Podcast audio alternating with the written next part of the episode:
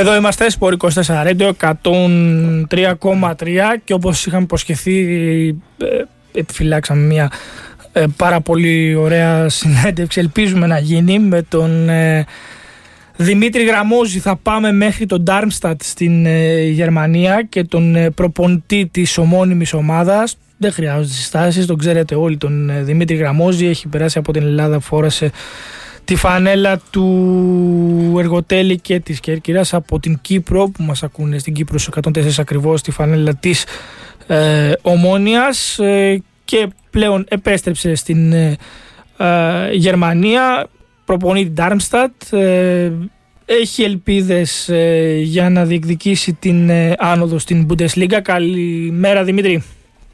Καλημέρα σας. Ευχαριστούμε πάρα πολύ που αποδέχτηκες την πρόταση και ξύπνησες και τόσο νωρίς, γιατί είναι και μία ώρα πίσω πολύ στη Γερμανία. Ναι. Στη Γερμανία ξυπνάμε πολύ νωρίς. Καλό αυτό, θετικό. Λοιπόν, βλέπαμε, παρακολουθούσαμε και στο γραφείο με τον Βασίλη Τεμπέλη και τον Χάρη Σταύρου ότι έχεις κάνει μια πάρα πολύ καλή πορεία φέτος με την Darmstadt. Θέλουμε λίγο να μας πεις πώς έχει εξελιχθεί φέτος η σεζόν. Βλέπουμε τα πηγαίνεις καλά βέβαια, δεν το συζητάμε αυτό, αλλά θέλουμε να μας πεις λίγο πώς έχει εξελιχθεί και να συζητήσουμε και λίγο για τους Έλληνες στη Γερμανία, γιατί βλέπουμε ότι πλέον έχει δημιουργηθεί έτσι μια αρκετά καλή ομάδα Ελλήνων και παικτών, και με την πλευρά σου ως προπονητής εσύ βοηθάς έτσι, σε αυτό το κομμάτι. Εντάξει, όταν ξεκινήσαμε το έργο μας εδώ στο Darmstadt το Φεβρουάριο του 2019, ήταν η ομάδα σε μια πολύ δύσκολη περίπτωση, πάλευε για την παραμονή στην Β' Εθνική και πιστεύω ότι καταφέραμε σε λίγους μήνες να σταθεροποιήσουμε την ομάδα, να καταφέρουμε πολύ νωρίς την παραμονή στην κατηγορία, που πιστεύω ήταν ένα πολύ μεγάλο και σημαντικό βήμα για αυτή την ομάδα. Από εκεί και πέρα είπαμε μετά το καλοκαίρι ότι θα αλλάξουμε κάποια πράγματα, θα ανανεώσουμε την ομάδα, θα φέρουμε νέα παιδιά, γιατί η ομάδα όσο να είναι είχε πολλούς έμπειρους παίχτες και θέλαμε λίγο ταχύτητα, θέλαμε λίγο φρεσκάδα και πιστεύω ότι αυτό το βήμα είναι ένα μεγάλο για το Darmstadt, παρόλο που χτίστηκε καινούργιο γήπεδο. Είπαμε θα πάρουμε το ρίσκο, θα φέρουμε νέα παιδιά και θα προσπαθήσουμε να δείξουμε ένα πρόσωπο στην ομάδα, ο οποίο οι φιλάθλοι θα το δεχτούν και θα πούνε ότι αυτό είναι το ποδόσφαιρο που θέλουμε να δούμε. Ναι. Ξέραμε όμως ότι το καλοκαίρι με τις μεταγραφές η ομάδα θα χρειαστεί λίγο κάποιο χρόνο για να καταλάβει τα πράγματα που θέλουμε κι εμείς να μεταδώσουμε. Πιστεύω ότι το πρώτο εξάμηνο δεν ήταν και πολύ εύκολο, γιατί είχαμε καλά μάτσα, αλλά τα αποτελέσματα ήταν καμιά φορά χ, καμιά φορά χάναμε παιχνίδια που δεν θα κερδίσουμε. Και πιστεύω ότι τώρα από τον δεύτερο γύρο και πέρα κατάλαβε η ομάδα και όλοι μας ότι μπορούμε κάτι παραπάνω και η πορεία μας πιστεύω ότι είναι πολύ καλή. Είμαστε ό,τι αφορά τον δεύτερο γύρο στη δεύτερη θέση της κατηγορίας, μόνο για τον δεύτερο γύρο βλέπεις την θέση μας και πιστεύω αυτό μας κάνει πολύ αισιόδοξους για το μέλλον. Επειδή έχεις περάσει από την Ελλάδα και όπως είπες και εσύ τα αποτελέσματα μπορεί να μην ήταν καλά σε κάποιο σημείο, εν πάση περιπτώσει φαντάζομαι ότι αν ήσουν στην Ελλάδα μπορεί, να το πω έτσι απλά, να μην ήσουν και στη θέση σου. Δηλαδή στη Γερμανία υπάρχει μια ψυχραιμία και μια ηρεμία, δηλαδή να βγει το πλάνο. Ναι, πιστεύω ότι η διοίκηση παρακολουθούσε το έργο μας καθημερινά, έβλεπε τι προσπαθούμε κι εμείς να μεταφέρουμε στην ομάδα, πώς δουλεύουμε, ποιος είναι ο τρόπος μας, ποια είναι η ιδέα μας, και πιστεύω αυτό έκανε και την διοίκηση να πιστέψει μας και στο έργο το δικό μας και γι' αυτό μας έδωσε και τον χρόνο να το δημιουργήσουμε και βλέπουμε τώρα πως αυτά τα πράγματα δόξα τω Θεώ ήρθαν προς το καλό. Είδαμε ότι μέσα στο 2020, από ό,τι βλέπαμε και τα αποτελέσματα, είσαι αίτητος. Δηλαδή έχετε, αν δεν κάνω λάθος, 6 ισοπαλίες και 4 νίκες, και έχεις και 4 συνεχόμενες νίκες μέχρι να έρθει χθες ισοπαλία απέναντι στην Bochum. Γενικότερα το επίπεδο της δεύτερης κατηγορίας του γερμανικού ποδοσφαίρου πώς είναι? Εγώ πιστεύω ότι το επίπεδο είναι πάρα πολύ καλό. Επίσης ότι οι ομάδες έχουν βελτιωθεί πάρα πολύ τα τελευταία χρόνια. Έχουν έρθει πολλά παιδιά και πολλοί παίχτες οι οποίοι το βλέπουν τη Β' Εθνική σαν ένα βήμα, σαν ένα σκαλοπάτι για να κάνουν μετά την πορεία ακόμη πιο ψηλά, να πάνε στη Bundesliga, και έχουμε πιστεύω ταλαντούχα παιδιά με πολύ μεγάλο ταλέντο, αλλά έχουμε και τους έμπειρους ποδοσφαιριστές, οποίοι ίσως έχουν κάποια εμπειρία στην αλφαεθνική και είπανε για τα τελευταία χρόνια τους θα συμβείτε. Uh-huh. Έχει πολλή ποιότητα, έχει πολλή μάχη. Πιστεύω ότι πολλές ομάδες είναι περίπου στο ίδιο επίπεδο και κρίνεται το κάθε μάτι σε λεπτομέρειες. Αλλά από εκεί και πέρα πιστεύω ότι αυτό που έχω καταλάβει ότι δίνουν οι ομάδες και πολλές ευκαιρίες σε νέα παιδιά, σε ταλέντα της Γερμανίας για να προωθήσουν και το γερμανικό ποδόσφαιρο. Κότζ, δεν ξέρω αν θα συνεχίσεις την επόμενη σεζόν στο Darmstadt.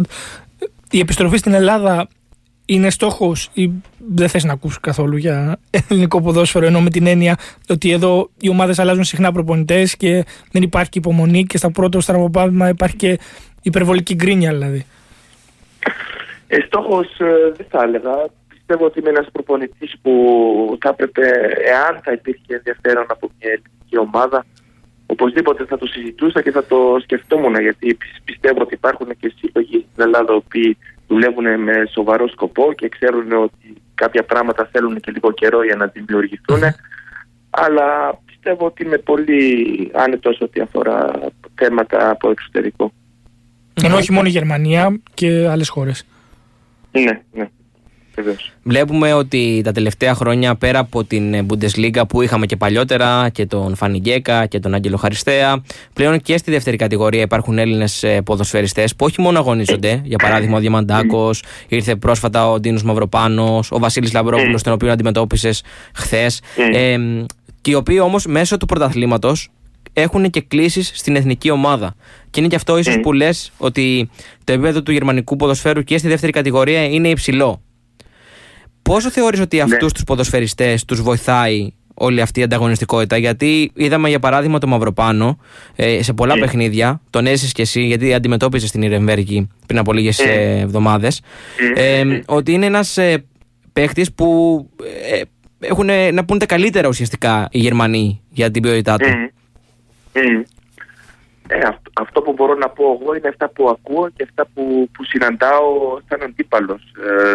Πιστεύω ότι τα παιδιά μας, οποίοι παίζουν στην β' εθνική, παίζουν απλά για ένα στόχο, για να προσπαθήσουν να δείξουν τι μπορούν, τι ποιότητα έχουν σαν παίχτες, και είναι και παίχτες που αγωνίζονται σε ομάδες οποίες είναι ιστορικές. Τώρα το Μαυροπάνο, ο οποίος παίζει στην Ιρενβέργη, ή για παράδειγμα τώρα εδώ ο Λαμπρόπουλος που έπαιζε χθες στην Bochum, είναι ομάδες ιστορικές, οι οποίες παίζανε τα τελευταία χρόνια και άλλα.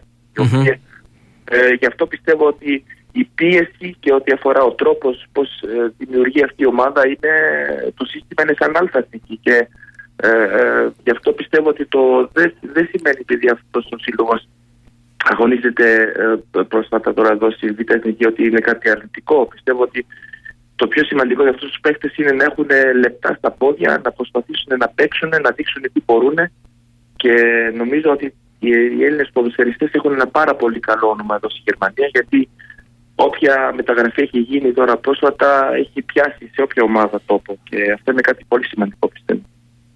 Και είναι και αυτό που λες, γιατί θυμάσαι καλύτερα και από εμάς ότι για παράδειγμα όταν είχε έρθει ο Φάνης Γκέκας που έκανε όλο αυτό τον χαμό τότε με την Bochum, ουσιαστικά άνοιξε και μια πόρτα στο γερμανικό πρωτάθλημα για τους Έλληνες.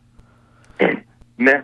Οπωσδήποτε, και το Euro το 2004 πιστεύω έκανε το επόμενο βήμα για να καταλάβουν παντού σε όλο τον κόσμο και προπαντός και εδώ στη Γερμανία ότι υπάρχουν πάρα πολύ καλοί Έλληνες ποδοσφαιριστές που μπορούν να ανεβάσουν και το επίπεδο εδώ στο γερμανικό ποδόσφαιρο. Και χαίρομαι πάρα πολύ όταν βλέπω την απόδοση του Λαμπρόπουλου χθες στο ματς εναντίον εμάς.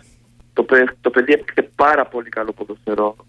Πιστεύω ότι ήταν ο κορυφαίος παίκτης χθες της Bochum, και αυτό από τη μία για μένα ήταν ένα αρνητικό θέμα, γιατί ο δικός μας επιθετικός δεν μπορούσε να κάνει τίποτα, αλλά από την άλλη χαίρομαι πάρα πολύ που τα δικά μας παιδιά, πάλι που το λέω αυτό, πιάνουν τόπο και δείχνουν ότι αξίζουν να παίζουν σε αυτό το πρωτάθλημα. Πώς έχεις δει, coach, το γεγονός ότι ο νέος ομοσπονδιακός, νέος, εντάξει, έχει καιρό τώρα πλέον, απλά το έχουμε συνηθίσει έτσι, ο Γιόννε Φαν Σιπ της Εθνικής Ελλάδας ψάχνει περιπτώσεις παιδιών που έχουν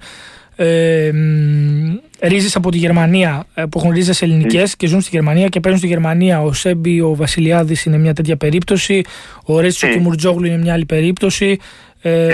πώς το κρίνεις εσύ, γιατί είναι κάτι που μείναμε πίσω, θεωρώ προσωπικά εγώ, στην Ελλάδα, ενώ άλλες εθνικές ομάδες και χώρες το προχωρούν και το έχουν εξελίξει.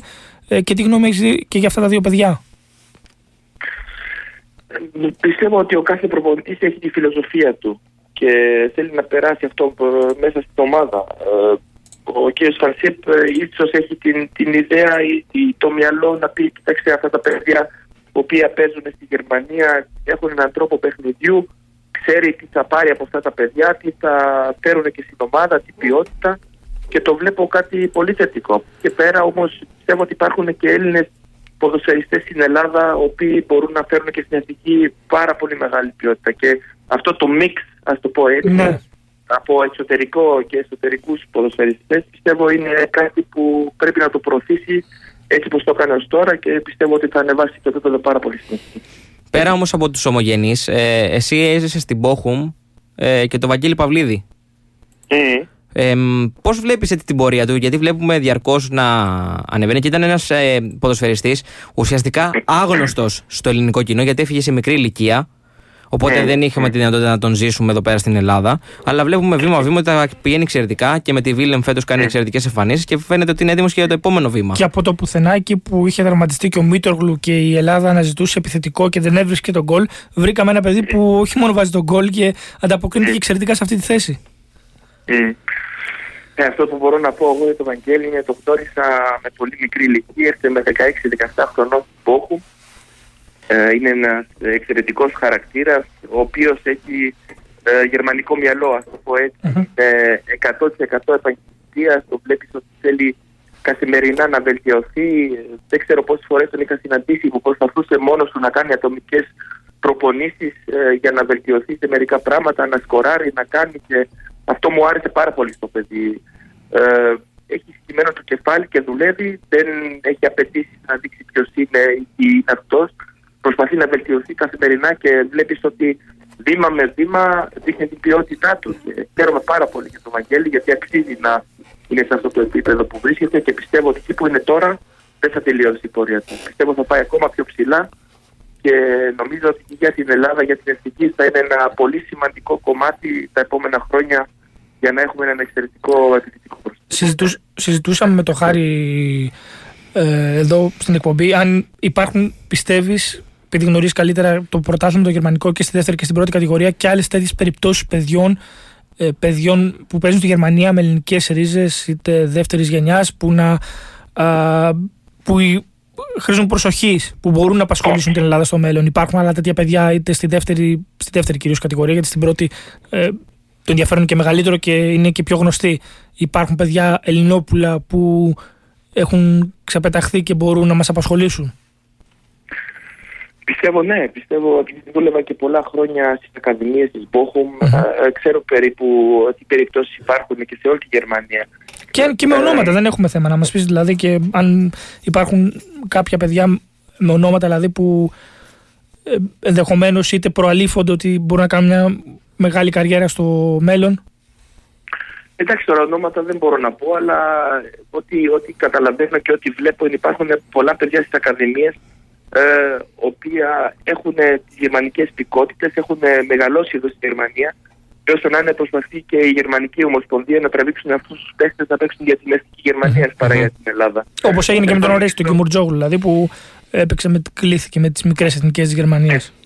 Έτσι, και εγώ νομίζω ότι αυτό που πρέπει ίσως και η Ομοσπονδία της Ελλάδος λίγο να σμπρώξει είναι να καταλάβει ότι το σκάουτι είναι ένα πολύ σημαντικό κομμάτι, γιατί πρέπει και τα δικά μας παιδιά εδώ στη Γερμανία να τα προσέξουμε και να τα σμπρώξουμε νωρίς προς την εθνική Ελλάδος, γιατί οι Γερμανοί είναι πολύ οργανωμένοι και προσπαθούν τα παιδιά τα οποία έχουν μεγαλώσει εδώ στη Γερμανία να τα καταφέρουν να παίξουν την εθνική τους. Και εγώ νομίζω αυτό είναι ένα πολύ σημαντικό κομμάτι, να προσπαθήσουμε αυτά τα παιδιά να τα πείσουμε να παίξουν για την εθνική Ελλάδος.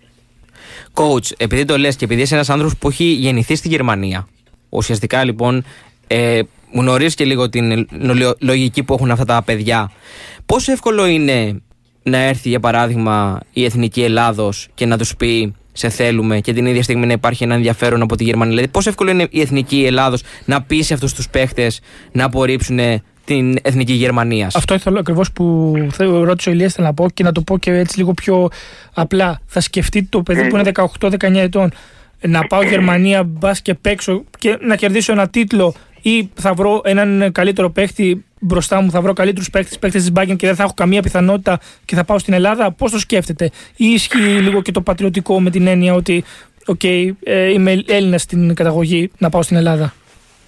Εγώ νομίζω ότι υπάρχουν δύο περιπτώσεις.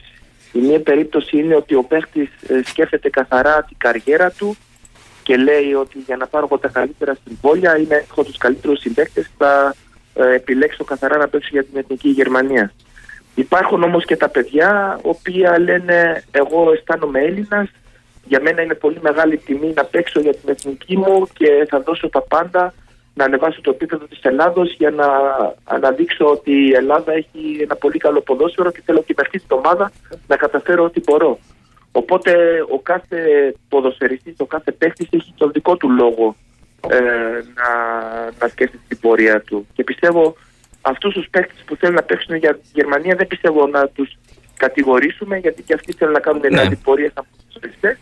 Αλλά από την άλλη πρέπει αυτούς που σκέφτονται για την Εθνική Ελλάδα να τους έχουμε ακόμα πιο κοντά, να τους δείξουμε ότι και η Ελλάδα είναι ίσως ένα καλό βήμα που μπορεί ίσως και πιο εύκολα να παίξει, να πιάσει κάπου τόπο, γιατί όσο να είναι η Εθνική Γερμανία έχει ποιοτικούς παίκτες. Ναι, να παίξει την ομάδα είναι πολύ δύσκολα και αυτά πρέπει να τα σκεφτούν όλα. Θυμίζουμε ότι έχουμε μαζί μας τον προπονητή της Darmstadt, τον Δημήτρη Γραμμόζη. Coach, βλέπω την πορεία σου που έχει ξεκινήσει από τις ακαδημίες της Bochum, έχεις πάει στην K17, στην K19, πλέον έχεις πάρει την ευκαιρία στο κορυφαίο επίπεδο στο αυτού των ανδρών. Βλέπουμε ότι υπάρχει μια ομαλή ροή πραγμάτων στην προπονητική καριέρα σου. Είναι γι' αυτό το πιο έτσι υγιές, να το πούμε, για έναν προπονητή να πηγαίνει βήμα-βήμα, να δοκιμάζει τις αντοχές του και τις δυνατότητές του πρώτα στις ακαδημίες, μετά σε επίπεδο K19 και μετά να πάρει την ευκαιρία στο κορυφαίο επίπεδο? Σε έχει βοηθήσει εσένα δηλαδή? Δεν ξέρω αν είναι αυτός ο σωστός δρόμος. Για μένα ήταν ο λογικός δρόμος, να το πω έτσι. Γιατί όταν σταμάτησα την καριέρα μου σαν ποδοσφαιριστής, είπα ότι πρέπει να γνωρίσω το καινούριο τόπο που είναι προπονητής, γιατί το ένα με τον άλλο δεν έχει κανένα ρόλο, δεν παίζει καμία σημασία. Είναι κάτι πολύ καινούριο, ήθελα να το γνωρίσω αυτό και είπα ότι πρέπει να ξεκινήσω πολύ χαμηλά για να βρω τους ρυθμούς, να καταλάβω πώς πάει αυτή η δουλειά και πιστεύω ότι μου βγήκε σε καλό προς το παρόν, γιατί νομίζω ότι αυτή η εμπειρία τη χρειάζεται κάποια χρόνια στις ακαδημίες, να δεις πώς δημιουργούνται οι ομάδες, τι χρειάζεται, πώς πρέπει να είσαι, να καταφέρεις τα συστήματα στην ομάδα, να μεταφέρεις κάποια πράγματα. Και αυτό με βοήθησε πάρα πολύ. Και νομίζω ότι τώρα με το βήμα στην Darmstadt, ένας σύλλογος ο οποίος δίνει ευκαιρίες σε νέους προπονητές να δημιουργήσουν κάτι. Και χαίρομαι που προς το παρόν τα πράγματα ήταν θετικά και ελπίζω να συνεχίσω έτσι στα επόμενα.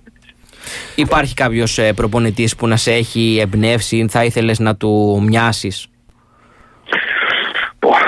Δεν μπορώ να το πω αυτό. Εγώ πιστεύω ότι ο κάθε προπονητής που είχα στην καριέρα μου έδωσε και θετικά και αρνητικά, αλλά ήταν κάτι που πολύ νωρίς στην καριέρα μου πρόσεχα και είχα πολύ μεγάλο ενδιαφέρον για τακτικές και για τέτοια θέματα και παρακολουθούσα πώς ήταν στην περιφορά απέναντι στους ποδοσφαιριστές. Αν έβλεπα τον κύριο Ρεχάτελ με τι τρόπο μιλούσε τότε στην Καϊδασλάουτα στους παίχτες, τι ηρεμία έδινε και τι εμπιστοσύνη έδινε στους παίχτες, ήταν κάτι που ήταν για μένα κάτι πολύ καινούριο και μου άρεσε πάρα πολύ. Από την άλλη είχα τον Ελ Κιέρατ τότε προπονητή, ο οποίος ήταν ό,τι αφορά προπονητική τακτική πιστεύω top, και από αυτόν τον προπονητή πήρα πολλά πράγματα.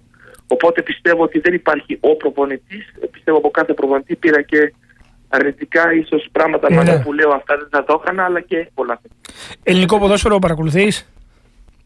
Εννοώ πρωτάθλημα. Πρωτάθλημα ελληνικό παρακολουθείς? Παρακολουθώ, ναι. Και η άποψή σου? Εντάξει, πιστεύω ότι το ελληνικό πρωτάθλημα βρίσκεται σε καλό επίπεδο, αλλά πιστεύω ότι νομίζω ότι έχουμε τις top ομάδες που είναι στην κορυφή, που παλεύουν κάθε χρόνο για τον τίτλο. Εγώ νομίζω ότι θα έπρεπε όμως και τις ομάδες που είναι λίγο πιο χαμηλά να έχουν λίγο το καλύτερο επίπεδο για να προσπαθήσουν και τα ταλεντούχα παιδιά που έχουμε στην Ελλάδα να τα προωθήσουν, γιατί πιστεύω ότι υπάρχουν πολλά παιδιά που θέλουν μια ευκαιρία να δείξουν τι μπορούν. Και αν ανεβάσουμε και αυτές τις ομάδες, πιστεύω ότι θα ανεβεί και όλο το πρωτάθλημα. Αλλά οι Γερμανοί τα παρακολουθούν. Οι Γερμανοί τι λένε για το ελληνικό πρωτάθλημα? Το λέω με την έννοια ότι βλέπουμε μάτς να ξεκινάνε, να αργούν να ξεκινήσουν. Για παράδειγμα, τώρα στον ημιτελικό άρχισε να ξεκινήσει το δεύτερο ημίχρονο του Κυπέλλου Ελλάδος. Αφαιρέσεις βαθμών έχουμε συνήθως όλα τα τελευταία πρωταθλήματα. Δεν κρίνω καλός ή κακός. Απλά το λέω πώς το βλέπουν οι Γερμανοί το ελληνικό πρωτάθλημα, με ποια σοβαρότητα το βλέπουν. Πιστεύω ότι υπάρχουν υπάρχουν διάφορα μυαλά ό,τι αφορά το ελληνικό ποδόσφαιρο. Έχουν τις εικόνες στο μυαλό που υπάρχουν προβλήματα με τους φιλάθλους, που δεν υπάρχουν φιλάθλοι στο γήπεδο.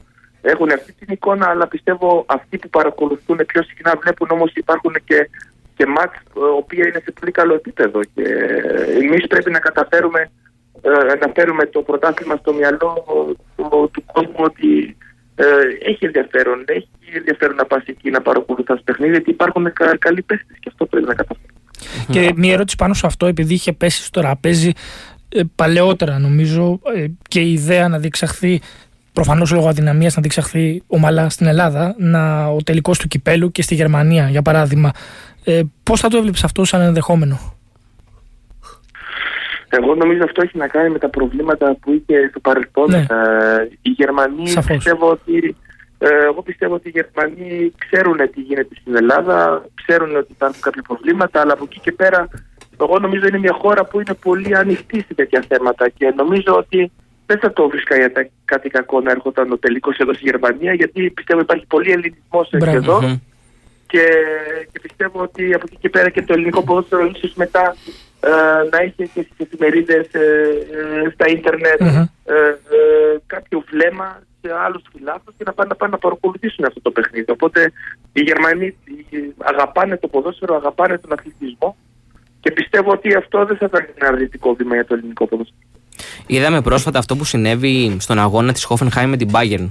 Και σε ρωτάω, γιατί είσαι ένας άνθρωπος που ζει στη Γερμανία και μπορείς να μας και αφουγκράζεις σε πράγματα και μπορεί να μας μεταφέρεις καταστάσεις που εμείς δεν καταλαβαίνουμε τόσο εύκολα. Είδαμε λοιπόν αυτή τη στήριξη που έγινε στον Dietmar Hopp, που μπήκαν οι ποδοσφαιριστές στον αγωνιστικό χώρο, παίζανε πασούλες για 15 λεπτά. Πώς είναι ακριβώς η κατάσταση πάνω στο συγκεκριμένο κομμάτι με τις ομάδες λαϊκής βάσης που υπάρχουν στη Γερμανία, γιατί υπάρχει όλη αυτή η διαμαρτυρία απέναντι σε αυτούς τους παράγοντες, τους δισεκατομμυρίου ουσιαστικά? Αυτό ούτε οι Γερμανοί δεν μπορούν να το καταλάβουν και να καταλάβουν από ποιες πλευρές έρχεται, γιατί ο κύριος Χοπ ξέρω είναι ένας πολύ σοβαρός άνθρωπος, ο οποίος έχει βοηθήσει πάρα πολύ τη Γερμανία σε πολλά θέματα. Έχει χτίσει σχολεία, έχει χτίσει γήπεδα, έχει χτίσει νοσοκομεία. Ό,τι μπορεί ο άνθρωπος έχει κάνει. Γι' αυτό κάθε σύλλογος στη Γερμανία δεν μπορεί να καταλάβει αυτό το αρνητικό μυαλό που υπάρχει απέναντι του. Είναι κάποιοι λίγοι, πιστεύω, που θέλουν να του κάνουν κακό. Δεν ξέρω για ποιον λόγο. Αλλά βλέπουμε όμως και, όπως είπατε κι εσείς, τι γίνεται μετά και μέσα στο αγωνιστικό χώρο, που ένας σύλλογος αντιπάει μονάχου, σταματάει το ποδόσφαιρο και λέει τέτοια πράγματα δεν γίνονται. Αυτό σημαίνει ότι υπάρχει πολύ μεγάλο σεβασμό απέναντι στον κύριο. Πιστεύω ήταν κάτι πολύ σημαντικό και σωστό αυτό που κάναμε. Θέλω να πω ότι αν δεν υπήρχε και η βούληση της διοίκησης, ό,τι και να έκαναν οι παίχτες, θα ήταν πολύ πιο δύσκολο να διαμαρτυρηθούν έτσι. Ναι, εγώ πιστεύω ότι εδώ είναι τα πράγματα καθαρά. Και, οι άνθρωποι οι οποίοι είναι στη διοίκηση από κάθε σύλλογο θέλουν το καλύτερο όχι μόνο για την ομάδα τους, αλλά και για το ποδόσφαιρο και για την κοινωνία που υπάρχει εδώ ό,τι αφορά τον αθλητισμό, και αυτό προσπαθούν να καταλάβει και όλος ο κόσμος. Από εκεί και πέρα υπάρχουν πάντα λίγοι άνθρωποι οι οποίοι θέλουν να κάνουν κακό σε ό,τι είναι σε αθλητισμό ή σε άλλα πράγματα, αλλά αυτοί οι λίγοι εδώ στη Γερμανία δεν πιστεύω να περάσουν, γιατί ήδη έχουν ξεκινήσει να προσπαθήσουν να κυνηγήσουν τέτοιους ανθρώπους και να τους βγάλουν από τα γήπεδα, γιατί εγώ νομίζω ότι το ποδόσφαιρο εδώ φέρνει οικογένειες, φέρνει παιδιά, φέρνει κάτι πολύ ωραίο στην κοινωνία και αυτό θέλουν να το κρατήσουν και να το όσο μπορούν. Τελικά, ό,τι και να γίνει στη Γερμανία θα το παίρνει πάντα η Bayern. Το λέμε γιατί πέρυσι ήταν η Dortmund, φέτος η Λειψία. Οι διαφορές εξαναμίζονται μετά το winter break και η Bayern επανέρχεται δρυμύτερη και πάλι το φαβορεί. Φέτος πιστεύω ότι είναι η πρώτη χρονιά μετά από πολλά χρόνια που ίσως υπάρχουν και ομάδες που μπορούν να ανταγωνιστούν απέναντι στην Bayern. Βλέπεις όμως με κάθε αγωνιστική ότι η Bayern βγάζει την ποιότητά της και πιστεύω ότι τέλει θα το πάρει αυτή το πρωτάθλημα. Αλλά βλέπεις όμως τη Λειψία που έχει πέσει με πολύ καλή ομάδα, με πολύ καλή πορεία για το Champions League. Πιστεύω ότι θα ανταγωνιστεί τα επόμενα χρόνια πολύ καλά απέναντι στην Bayern και αυτό είναι πολύ καλό πιστεύω. Μάλιστα. Coach, ευχαριστούμε πάρα πολύ. Ήταν ο Δημήτρης Γραμμόζης, ο προπονητής της Darmstadt. Καλή επιτυχία, ευχόμαστε. Καλή επιτυχία, να κάνεις τους στόχους σου πραγματικότητα. Να σε δούμε σε πάγκο Bundesliga σύντομα. Ναι, και να σε δούμε και στην Ελλάδα κάποια στιγμή. Καλό θα είναι. Καλή συνέχεια, σας ευχαριστούμε πολύ. Καλή συνέχεια. Ευχαριστώ πολύ. Να είστε καλά. Γεια σας.